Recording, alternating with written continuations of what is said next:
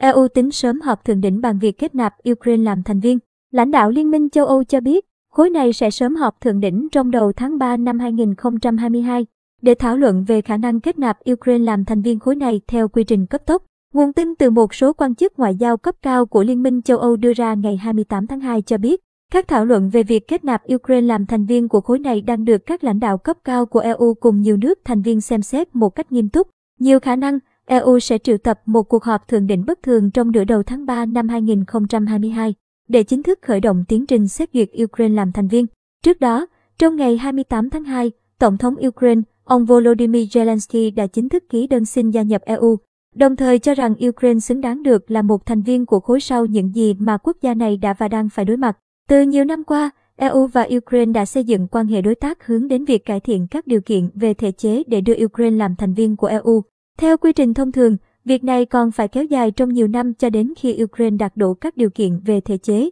tiêu chuẩn nhà nước pháp quyền cũng như mức độ ổn định ngân sách. Tuy nhiên, nhiều chính trị gia châu Âu cho rằng trong bối cảnh địa chính trị căng thẳng hiện nay, khi Ukraine đang chìm trong cuộc chiến với Nga, EU có thể cắt giảm một số quy trình. Chủ tịch Ủy ban châu Âu, bà Ursula von der Leyen trước đó cũng đã lần đầu tiên tuyên bố EU luôn coi Ukraine là một thành viên của khối này. Chúng tôi có một quy trình kết nối nền kinh tế Ukraine vào thị trường đơn nhất châu Âu. Chúng tôi có những hợp tác chặt chẽ trong lĩnh vực năng lượng và rất nhiều chủ đề khác cũng đều có sự phối hợp rất chặt. Qua thời gian, Ukraine đã thuộc về Liên minh châu Âu, là một thành viên của Liên minh và chúng tôi muốn họ gia nhập, bà Ursula von der Leyen nói. Trong tối ngày 28 tháng 2, bà Ursula von der Leyen cùng Chủ tịch Hội đồng châu Âu, Charles Michel và Thủ tướng Đức Olaf Scholz cũng đã có mặt tại thủ đô Paris để thảo luận cùng Tổng thống Pháp Emmanuel Macron về tình hình hiện nay tại Ukraine và theo giới ngoại giao châu Âu. Việc cấp tốc kết nạp Ukraine làm thành viên EU là một trong những chủ đề được thảo luận. Tuy nhiên, một số quan chức châu Âu vẫn tỏ ra thận trọng về khả năng này khi cho rằng,